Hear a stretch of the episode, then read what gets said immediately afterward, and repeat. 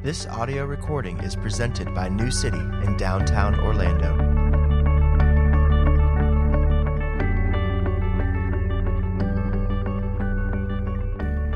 This morning's scripture reading is from 2 Peter chapter 3 verses 14 through 18. Therefore, beloved, since you are waiting for these, be diligent to be found by him without spot or blemish and at peace and count the patience of our Lord as salvation, just as our beloved brother Paul wrote, also wrote to you according to the wisdom given him, as he does in all his letters when he speaks in these matters. There are some things in them that are hard to understand, which the ignorant and unstable twist to their own destruction, as they do the other scriptures. You, therefore, beloved, knowing this beforehand, take care that you're not carried away with the error of lawless people and lose your own stability, but grow in the grace and knowledge of our Lord and Savior Jesus Christ. To him be glory both now and to the day of eternity. Amen. This is God's word. You may be seated. This morning, I'd like to tell you a story of one of my heroes, and I want you to listen to all the obstacles he endured in starting a work in India. He went from being a shoemaker, or really a shoe repairman, to a Baptist minister. And when preaching through the book of Isaiah, he felt called to go to India and to, to see the work of the gospel transform that country. And from that very moment, he ne- received nothing but a cold reception from his church, his friend, and peers. It took him years to create a network or a missions agency from which he could leverage to go to India. But the British East India Company which had a monopoly in that country, with the conjunction of the British government, blocked every effort of his to go to India.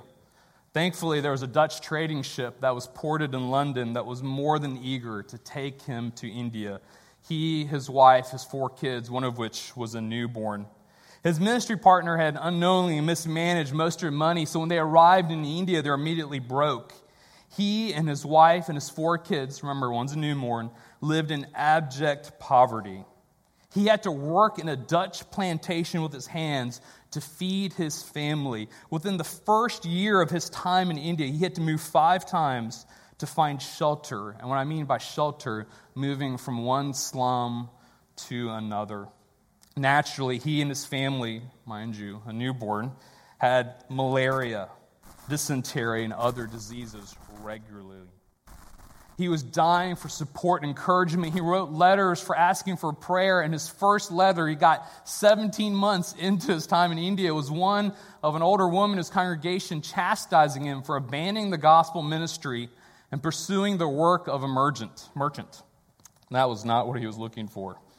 Two years later, his son died, one of his sons, of dysentery, which led to the nervous breakdown of his wife which led to her insanity, where for the next 12 years she constantly screamed at him in fits of jealous rage, tempting to take his life anytime she had the opportunity to. Three years later, this is seven years into his time in India, he had his first convert whom he baptized. A year later, reinforcements arrived. These were marvelous men to aid and multiply his work. And he, within two years, only one of them remained alive. A few years later, his lovely but insane wife died. He remarries his equal, the very love of his life, only to see her a few years later die as well. And soon after the death of his second wife, his eldest son, his little pal, the most important person in his life, died as well. So imagine the effect. It'd be like losing Kim and Jacob all within one year. And then at the height of his ministry, when he created, created a tremendous amount of resources to propagate the gospel, a printing press, and all sorts of publications, a fire took out the warehouse and the printing press. And then towards tail end of his time, when his missionary society, I guess, was working now and he had success, a whole new crew of young men came to aid him in the work, but they didn't like their living accommodations and they didn't like their salaries, so they slandered him and undercut his work and ministry. Now, for all these obstacles this one man faced, what do you think he accomplished in his 40 years in India? Let me give you a short list of some of the things he accomplished. He was a botanist. He published the first books on science and natural history in India. He's an industrialist. He introduced India to the steam engine. He was an economist. He introduced saving banks to India because he saw so much usury. He was a humanitarian. He was the first to campaign for humane treatment of lepers. He was a publisher. He was the father of print technology in India, both printing and publishing, and he created the first newspaper in an Asian language. He was an agriculturalist. He created a systematic survey of all the agriculture in India. He was a translator and educator. He was the first to translate and publish in English all the great Indian classics. He wrote gospel ballads in Bengali. His work in Bengali was so significant, he led to making Bengali the foremost literary language of India, which it still remains today. He translated the Bible into six primary languages of India, and then he found 29 others he was able to translate the New Testament into. Early into his career, he became the professor of Bengali, Sanskrit, and Maratha in Fort William College, and that's how he paid his bills for the remainder of his time in India. He began over 100 schools for children of all castes in India, and he developed the first Asian college which was open to the masses. I'm only half done. He was a library pioneer. He began the first lending library in India. He was a church planter. He started numerous churches in the state of Bengal and in 19 mission stations, meaning 19 places from which holistic work of the gospel propagated all over India. He was a forest conservationist, the first in India. He was the first man of note to be a woman's rights activist in India. Now, here's why this was important in his time. At that time, men ruled women through polygamy, female infanticide, child marriage, and forced illiteracy, all of which were sanctioned by the religion of that time. To combat that, he opened schools for girls. But the most horrific thing he experienced from his early days on in India was this practice of sati, which is widow burning. Back in that culture, in that time, women would marry men much older than them, and naturally, those older men would die. And so the practices would have these huge cremation piers. The man would be laid on it who's dead, and his live wife would be put on top of it, and they would light it on fire. The first time he saw one, he tried to physically stop it, and the men in the village held him back. He was there cursing judgments upon them. God's going to judge you for this. And from that point on, he was incensed. This motivated him to translate every religious sacred text in India, no matter what the language, into English so he could prove to every political and religious figure in India the sati was not in their sacred literatures. And if you go back to history books, he is credited to single handedly for 25 years battling against this pure evil, and he won. But I think what he's most known for is not all those things, but being an intellectual catalyst in India. The first Indian intellectual movement happened in the 19th century and was led by a man named Raja Ram Mohan Roy. And he considered William Carey his best friend and credited William Carey to his development and the development of intellectual India. If you haven't figured it out by now, this man is William Carey. He's the father of modern missions. No matter whether you call yourself a follower of Jesus or not, we can all agree that this is one beautiful human being. And what he did for India is literally breathtaking. There's multiple universities named after him in the India, and he's revered.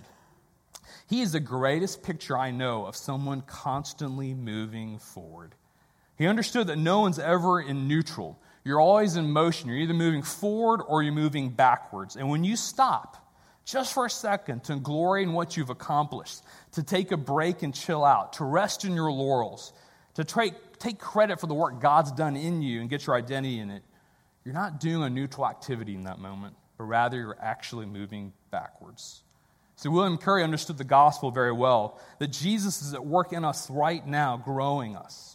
He knew that Jesus was working in him, alive and powerful and active in the Bible in him, pouring his merciful, loving grace into him and powerfully at work in the world through him. And Carey wanted to be walking in the momentum, the power of that grace forward continuously. The passage we're looking at this morning, in this passage, Peter's inviting us to move forward in the gospel. Like William Carey, he understands that we're in constant motion. And he understands that if we're not moving forward, we're actually moving backward, which is a dangerous thing for moral and religious people that typically fill churches. These remarks that we're looking at are the final remarks from Peter's final letter to the church. And see, in 2 Peter as a whole, is he challenging the church to look at the coming of Christ to behold the glory of the new heavens and new earth when earth and heaven collide and create something beautiful to inhabit. And he's encouraging them even now to watch God change the earth before them in their very works. So, as we look at the parting, last, final summary thoughts of Peter, the grandfather of the church, he's inviting the church to move forward and keep in step with our gracious God. This morning, we're going to briefly look at three things. Peter's calling us to move forward by growing in godliness, growing in God's word, and growing in grace. So, first, growing in godliness. If you look at verse 14, it starts out immediately with be diligent. The Greek word spoudazo. It's to do something hurriedly, with intense effort. It's a pressing work to do now. It's a sharp and urgent duty. It's a command to carry out this action expediently and effectively. And this is what we like to do in our culture do things expediently and effectively. And so, what are we to be diligent to do? Look at verse 14 again. To be found by him, that's being Jesus, without spot or blemish and at peace. In Peter's first letter to the church, he describes Jesus as that lamb without blemish or spot, free from censure and irreproachable. It's a call to flawless integrity and uncompromising holiness. It's a call to Christ likeness. In essence, Peter is calling the church to godliness. Now, think about the gospel. The gospel is Jesus has invaded our lives, invaded your life with his grace. When you're an enmity to him, when you're unreconciled to him, when you're an enemy of his, he loved you and he just ramrodded himself into your life with his grace and his love. And from that point, he's been emanating in you. He's taken the wrath and judgment you deserve for all your past and present and future sins and absorbed it. In its place, He's given you His righteousness. He's given you His standing. And so when the Father looks at you, He sees Jesus and He shines and He smiles and He says, This is my beloved child whom I love. He has given you the Holy Spirit to hold you. The third person of Trinity now resides within you to change you, to remind you of Jesus, to point you of Jesus, to root you in the gospel, to convict your sin, to mold you, and to make you a new creation, to give you literally a new heart. No matter how much old you still see, you've become something brand new. And Jesus has made it his mission to make you like himself. He's in growing inside of you like a plant and organically, slowly taking over, changing you bit by bit, helping you to reflect his glory and kindness. Jesus is constantly moving forward in you. Why? Because you are the object of his love and activity. He can't help it. He's united himself with you. You and him are one, and he will never let go. And this is the essence of the gospel in you. Peter understands there's no neutral in the Christian life. You're either moving forward with Jesus in the glorious work he's doing in your life, or you're working against it. And therefore, Peter calls us to be diligent to grow in godliness. He's not inviting you to be good. He's not inviting you to perform. He's not inviting you to fake it. He's inviting you to see what Jesus is doing in you right now. He's inviting you to join what Jesus is already doing, to witness and experience God's present, saving, overwhelming, gracious, activity in your life. Now, the problem is that we're all diligent and intense about the wrong sorts of activities, right? We're diligent, we're just not diligent about that. We're expedient and urgent about escaping our hardships, numbing ourselves, having fun experiences. I'm really guilty of that one. Building an image or reputation for us to present to others, checking out, admiring our productivity and success of our past, or cursing ourselves for not succeeding enough taking credit for the work of Jesus in our lives or living off the fumes of previous success of the past, which is now vacant and absent in our presence. We relish how nice and good and great we are, or we curse ourselves for not measuring up. We're expedient and urgent about being content with the little we, God's already done in us, or we're expedient and urgent about demanding more of ourselves, cursing ourselves for not being better, for not being more superior. Now, that's my list. What's yours? What are you urgent in? Either way, we miss out on the saving work of Jesus.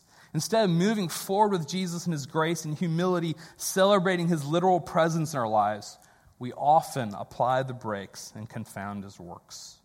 Peter wants you to have fresh experiences of God saving you and changing you. A few questions for you to explore. Where do you sense the Spirit of God telling you to be diligent? Where are you not irreproachable? Where does the power of the life and death and resurrection of Jesus seem hollow in your life? Where is God presently saving you? And how does he want you to join him? Jesus is growing in you right now, godliness. He's inviting you to join him in that growth. And Peter's asking you, why settle for less? Why wait? Do everything you can to move forward in him, with him, and you will actually see him loving you, present tense, changing you, present tense, right now. Now, for us to move forward and grow in godliness, there's another type of growth that's more foundational. For us to continue to see where God's changing us and join Him in it, we need to be not only growing how we use God's Word, but how we allow God to use His Word however He wish us, wishes in us. See, for us to grow in godliness, we must grow in God's Word. Now, I love how Peter introduces this necessary pattern. Look at verses 15 and 16. Our beloved brother Paul also wrote to you according to the wisdom given him, as he does in all the letters when he speaks in them of these matters. There are some things in them that are hard to understand. Now, at this point of the game in human history, all the letters that we have from Paul in the Bible, all 13 of them, have been written and sent out. Presumably, most of them have made their way to Peter. Peter is already in this verse passage recognizing the authority and power and the significance of Paul's writing. He's also recognizing, which is I find very helpful, that some of the things Paul writes are very hard to understand. Now, this makes sense. I have this experience every week when we do city Bible reading a Pauline letter. I'm like, Paul, I don't understand you. And I love what Peter's saying. He's like, you know, I'm an apostle and I have no idea what he just said there. Think about that. He was the main pastor and leader in the church of Rome when the letter to Romans was, was given to him. That letter was read in his presence, and I'm sure when Romans 9 and 10 showed up, he's like, man, I have no idea what Paul said right there. So, this is Peter, the lead apostle to the Jews, the major leader of the church, an apostle with special authority and God given powers, a man who's inspired by the Holy Spirit himself to write letters that have been canonized in the Word of God. And as he as he reads the inspired word of God, he writes that he needs the Holy Spirit to help him to understand it. Peter is modeling for us that even he needs to grow in God's word. That's helpful. That's very, very helpful. So, how do we grow? Peter did not leave us unarmed. He said to take care. It's an imperative. There's an emphatic you in the Greek, meaning you, take care. The connotations are to watch out and to be on guard. But why do we need to take care? Look at verse, six, verse 16. There are some things that are hard to understand, which the ignorant and unable twist to their own destruction as they do other scriptures. The church of Jesus Christ is a history of men taking that which is difficult to understand the scripture and twisting it and distorting it and then confounding what's obvious in the scriptures for their own purposes and benefits. If that was true then, how much more is it true now? There's so much bad theology afoot everywhere, but here's the problem there's a lot of it afoot in us as well. And it's important that we watch out. Because if we don't watch out, look at verse 17, what will happen? We'll be carried away in error, we'll lose our own stability. Now, briefly, I want you to think of the forward momentum of the scriptures in the scriptures. 2 Timothy 3:16 talks about how all scripture is breathed out by God and profitable for teaching, for reproof, for correction and for training in righteousness. So the very word of God emanates from the mouth of God and breathed out in directions for us to conform ourselves to. John tells us in chapter 2 verse 15 that the word of God abides in you. So the word of God is breathed out from God and then takes residence within us and abides in us and grows in us. Paul in Ephesians 6:17 says, "The sword of the spirit is the word of God." So think about it. the word of God's breathed out and it abides in us and it's a weapon which the Holy Spirit wields within us. And then look at what the author of Hebrews tells us the word of God does. For the word of God is living and active, sharper than any other two edged sword, piercing to the division of soul and of the spirits and of joints and of marrow, discerning the thoughts and intentions of the heart. Again, the Word of God is breathed out from the mouth of God. It abides in us. It's a weapon which the Spirit moves actively in us, shaping us, changing us, conforming us, taking us places, which then the author of Acts said this Luke, the Word of God increased and multiplied. Do you see the beautiful momentum of the scriptures? It's breathed out by God. It abides in us. It's a weapon which the Holy Spirit wields in us to actively take us places, then is increased and multiplied and just goes somewhere. There's beautiful force and momentum in the Word of God. What are your expectations for the momentum and forward nature of the Word of God in your life? Are you expecting the Word of God to cross you? Meaning, are you expecting it to correct you and rebuke you and train you in righteousness? Are you expecting the Word of God to abide in your thoughts and emotions? Are you expecting the Holy Spirit to powerfully use the Word of God for His purposes to grow you? Are you expecting the Holy Spirit to convict you and to make your sin more clear? Are you expecting the Word of God to showcase the beauty of Jesus and His power in your life? Are you expecting the Word of God to change you and move you forward? A short vignette from the jazz trumpet prodigy Lonnie Hillyer would probably help here. Young Lonnie had an amazing reputation.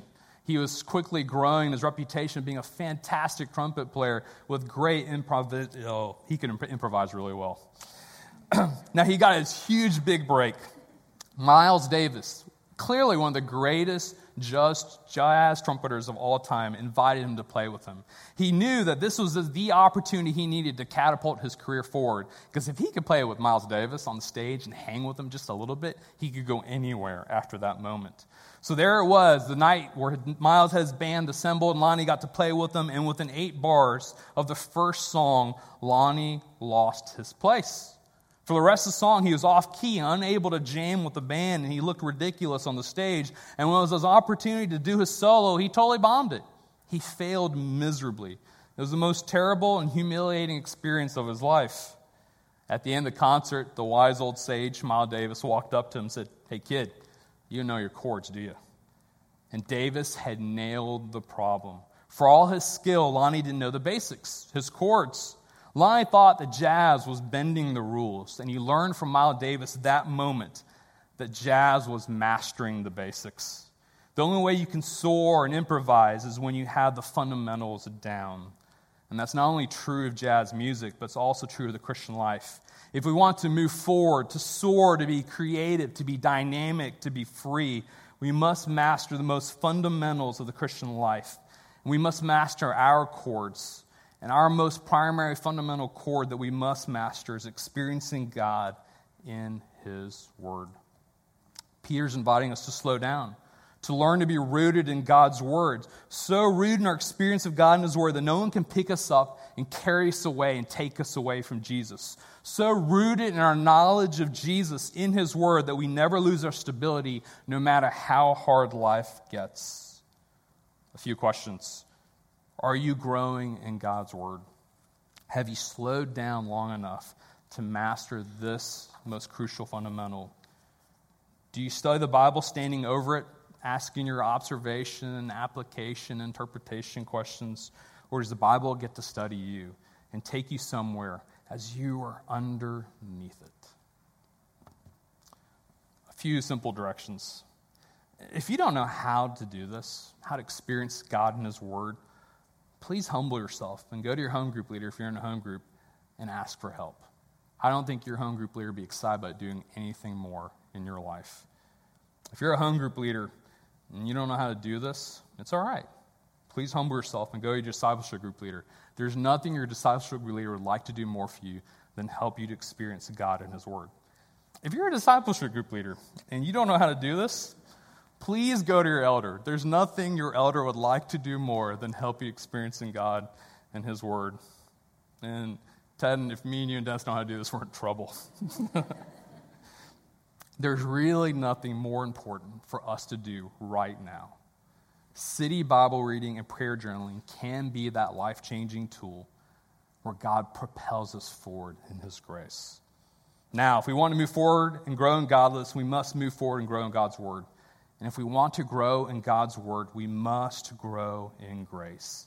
What I love about this passage is clear. Peter's not just inviting you to grow in the knowledge of Jesus, which he literally says, but he wants you to actually grow literally in his grace. Peter calls the church the beloved three times in this chapter. It's clear that for us to grow in grace, we remember who we are and what we have and where we're going, that we're deeply loved in the gospel. But what does that mean? Look back at our call to worship, 2 Corinthians chapter 5, verses 17 and 21. As it's been stated and prayed over and over already in our worship service, we are a new creation.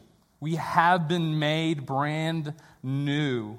And Jesus is inviting us to treasure that reality that when we were dead to Him, He made us alive. He gave us a new heart. He gave us new abilities to see Him and enjoy Him and live in Him. And that newness will not dissipate or fade away, but grow and grow and grow because that newness has been initiated by the Holy Spirit Himself, and He will win and conquer. But not only are we a new creation, we've been reconciled to God.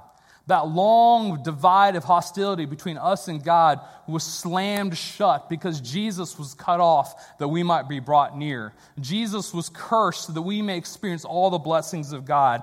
And the chief of those blessings that all of our sins, past, present, and future, have been forgiven. And in the gospel, we see again from 2 Corinthians now we're ambassadors of God. For some weird reason, Jesus thinks it's awesome that we get to represent him and be his pictures on world in the world. Like an ambassador represents his prime minister or his president, we get to represent our God in every way and speak for him and live for him in this world and create a beautiful, marvelous picture of the love of God loving sinners. And ultimately, in the gospel, you are righteous.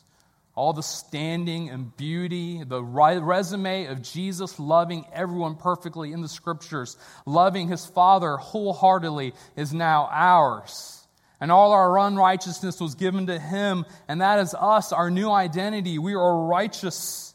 2 peter 3.13 the verse prior to what we read this morning.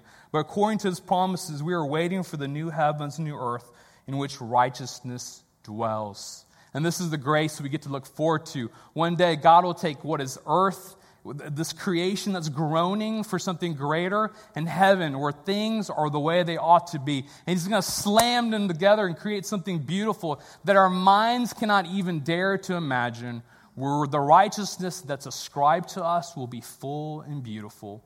Where our bodies will be fully glorified and we'll enjoy a world we can't even imagine in eternity where we're fully reconciled to one another and to our God. Peter is inviting us to grow in this. To grow is to increase, to enlarge, to have a passionate pursuit of this.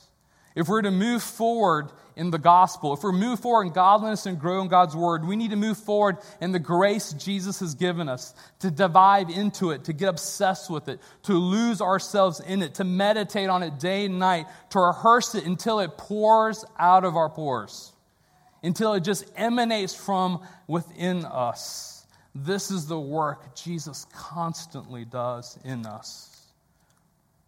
What I find encouraging about this letter is when we do do this, we will find ourselves growing more and more in God's Word, growing more and more in godliness.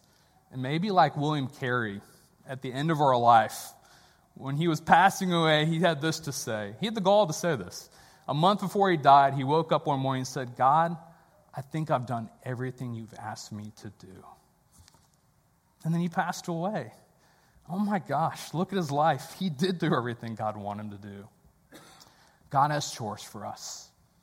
And Peter can't wait to see how you lean in on his spirit, the spirit of Jesus, and watch Jesus grow you and change you so that at the end of your life, as you walk in forward momentum of the gospel, you can rest in peace knowing you've accomplished what Jesus has given you to do. Let's pray. Father in heaven,